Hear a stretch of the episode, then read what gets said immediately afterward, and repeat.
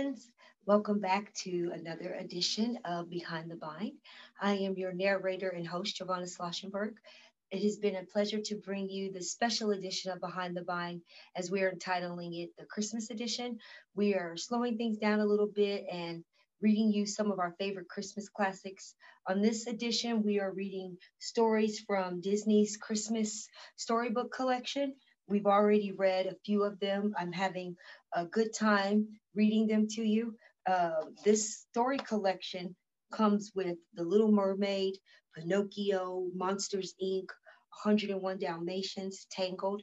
Um, super excited to read to you today 101 Dalmatians. This was a favorite of mine when I was little. My sister Terry took me to the Independence Square to watch this movie. I can remember sitting next to her. I remember eating popcorn. It truly felt magical. So I'm excited that they've included this 101 Dalmatians snow puppies in this uh, Disney Christmas storybook collection. This is Giovanna Sloshenberg, 101 Dalmatians snow puppies for the Christmas edition of Behind the Bind. On the day before Christmas, the Dalmatian plantation was a busy place. The Dalmatian puppies were very excited, for this would be their first, very first Christmas. Inside, the puppies watched as Nanny put some boxes with bows beneath the tree. What is she doing? They asked their parents, Pongo and per- Perdita. Humans give presents at Christmas to show that they care about each other, Perdita explained. Let's give our humans a present, Lucky said. I know just what to give them, Rolly shouted, excited. He ran off and fetched his best bone. Humans don't chew bones, silly, Lucky told him. We could give our humans a ball, Penny said. I don't think Roger and Anita play fetch, Lucky answered. We need a special gift. But what? The puppies thought and thought, but they had no idea what gift to give Roger and Anita. Later that afternoon, the puppies went for a walk. As they trotted down the path to the village, they saw a group of children playing in the snow. As he watched the children, Lucky had an idea. I know a great gift we can make for our humans, he shouted. Follow me. Lucky raced home with the others close behind him. When they reached the Dalmatian plantation, Lucky started digging in the snow. Watch me and then do what I do, he called to his brothers and sisters. The puppies watched with curiosity as Lucky rolled a big pile of snow into a large ball.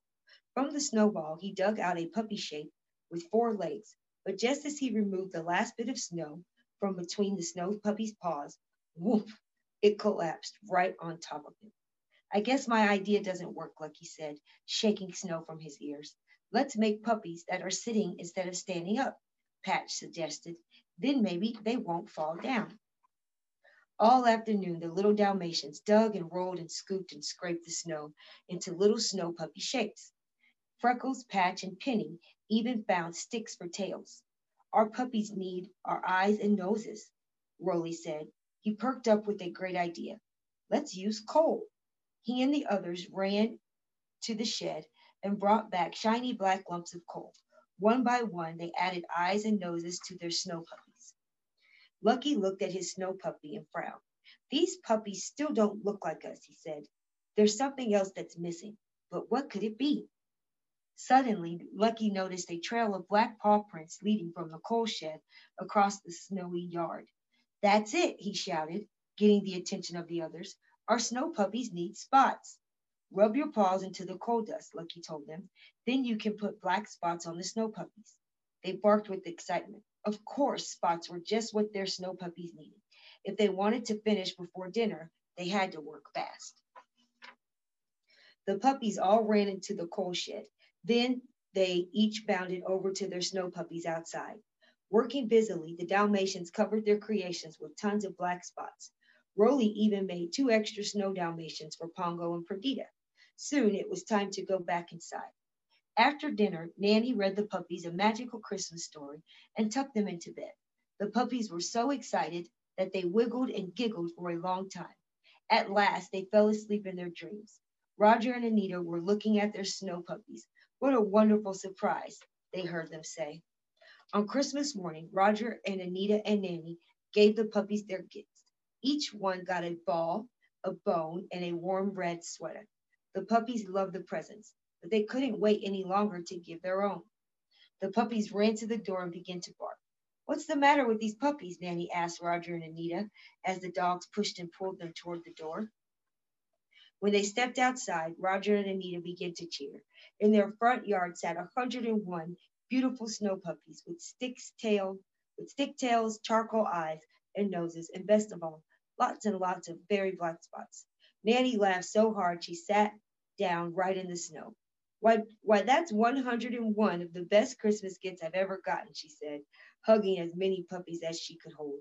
And everyone agreed that it was so. Pretty sure that was an awesome, fun, and cool story. I was uh, excited to read that to you.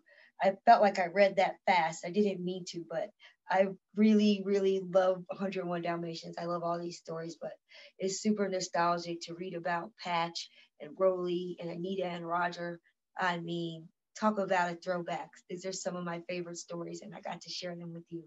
Very, very happy. Uh, so that was 101 Dalmatian Snow Puppies.